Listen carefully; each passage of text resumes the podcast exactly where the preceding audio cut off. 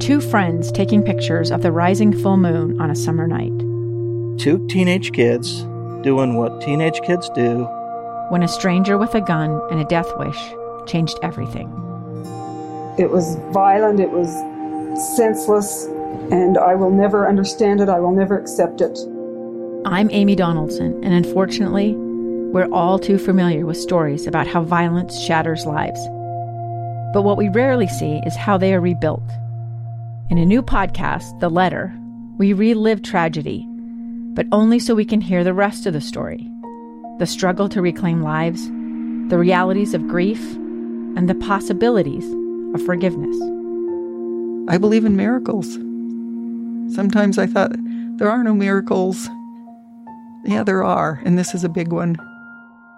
Follow the letter at theletterpodcast.com or wherever you get your podcasts. Inside Sources. Welcome back. Final segment of Inside Sources today here on KSL News Radio. It's great to be with you. I am Boyd Matheson. And, you know, we began the program today uh, talking about instant certainty, and that instant certainty is the the enemy of truth. It prevents us from getting to the truth and from having the the kinds of conversations that we need to have uh, to solve a host of issues, from immigration and healthcare uh, to climate issues. And many of the things we discussed in terms of Earth Day today, and uh, the solutions are going to be found in some some interesting places. But everybody has to be at the table and everyone needs a voice and needs to be willing to lean in and listen and engage and learn uh, and approach it a little different than just the typical fake fight, false choice things that we've become all too accustomed to in our country.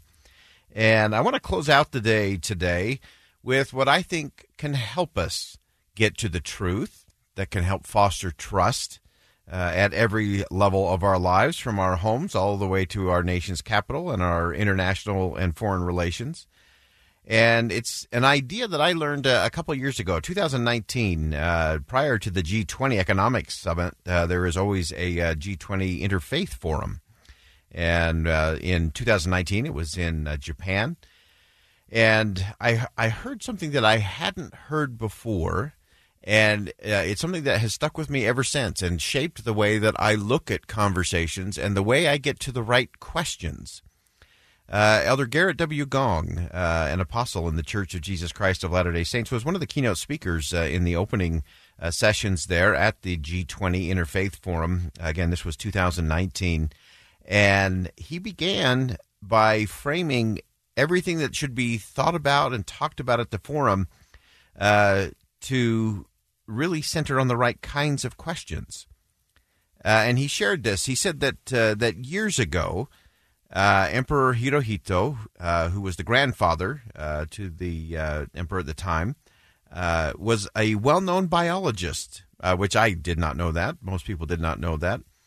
And the emperor asked the question, "Why have I not seen butterflies in my garden?" Uh, he he loved his garden and expanded it again. He was a biologist and, and he loved plants and everything uh, in those systems. And so he asked, "Why have I not seen butterflies in my garden?" And that question, that simple question, galvanized Japan, the government, the people, to address some very serious environmental pollution. Because of course, the delicate butterflies uh, were not going to his garden because of all the pollution. Uh, it was a powerful example that focused questions and recommendations can have really significant impact.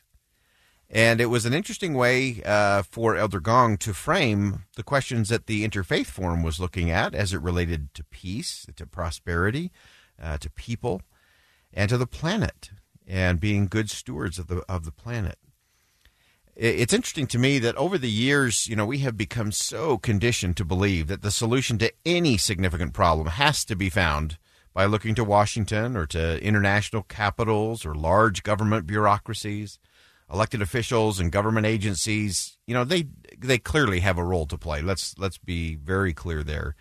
Uh, whether that's alleviating suffering or improving the human condition, there there are roles for government and governments to play.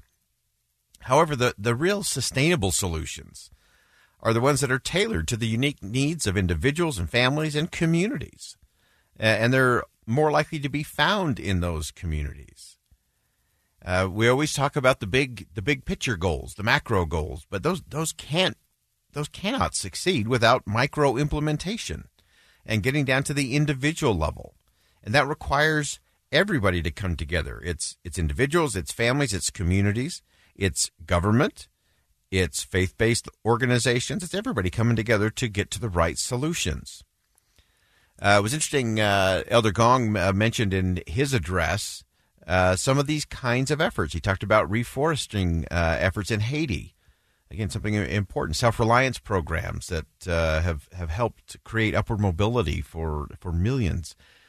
He also talked about a really interesting thing. You can look this up online. It was a BYU capstone project team. they were in Mongolia, and they took on a really interesting issue, especially on Earth Day. Uh, they took on a really cold climate in Mongolia, uh, pollution producing coal, and trying to find a better way to keep homes warm during the winter. And it was interesting, these, these BYU students were applying so many important principles, engineering. Uh, they were respecting Mongolia's proud past. They weren't just coming in and, and foisting a solution uh, on the people, they were part of the process. And uh, all of that they were were doing, connecting with their fellow human beings and the planet. And so those examples uh, and many others out there, uh, to me, illustrate just this elegance of the butterfly question.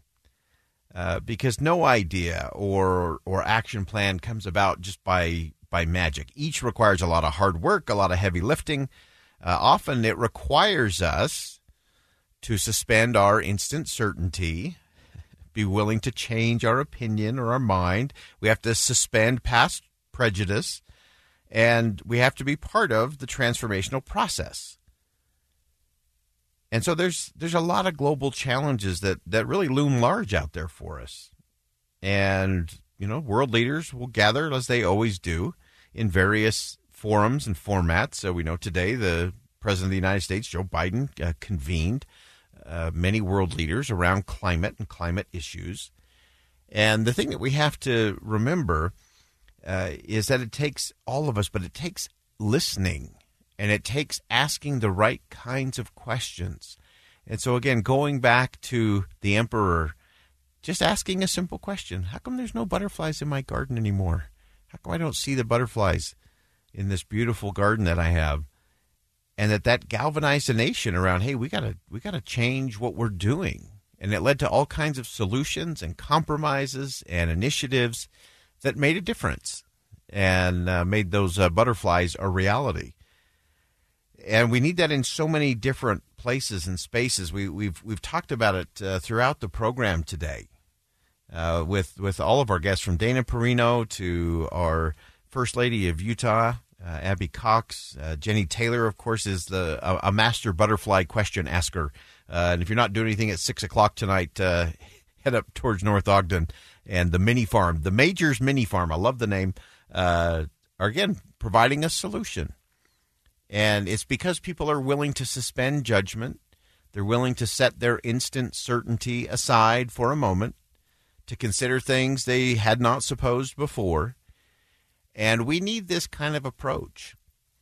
If we're going to get to the real solutions that we need in our communities and in our country, we need a lot more people thinking about butterfly questions. Not just the standard questions, not just the easy questions. Uh, I used to always tell groups that were trying to do brainstorming that you had to follow the Wizard of Oz. I remember from the Wizard of Oz, they were off to see the wizard because, because, because, because, because. Uh, so that's five why questions before you get to the answer. So we can't be content with the first answer to a question or the second or the third or the fourth. Often it's on that fifth, sixth, seventh kind of question or a butterfly question that will actually lead us to a, a better place. And so we, we again, where we started the day today, uh, the enemy is instant certainty the solution for us today, the solution we have to get to is to listen better, to lean in, and to tap into the power of the butterfly question. If we can get there, we can do what Maya Angelou said. We delight in the beauty of the butterfly, but rarely admit the change it has gone through to achieve that beauty. Uh, that sounds like a pretty good path forward for humanity. I'm Boyd Matheson. Thanks for joining us on KSL News Radio today. And as always, as you go out into the world, see something that inspires, say something that uplifts, and do something that'll make a difference. I'm Dave Cawley, investigative journalist and host of the podcast Cold. In October of 1985, a woman named Sheree Warren left work at a busy Salt Lake City office to meet her estranged husband at a downtown auto dealership. She never made it home. Sheree's car surfaced weeks later in Las Vegas. In the parking lot of a hotel casino. No one knows how it got there. Strange. It was strange. Both Sheree's estranged husband and her boyfriend raised suspicion for investigators. I kind of thought that he might have done something. But no arrests were ever made. In Cold Season 3, we dig into double lives, make new connections in the case, and examine the difficulty raised by reasonable doubt. We want answers just as much as anyone else. They have creeps like that now, too, so nothing's changed. That's the new Cold Season 3 The Search for Sheree, now available anywhere you get your podcasts.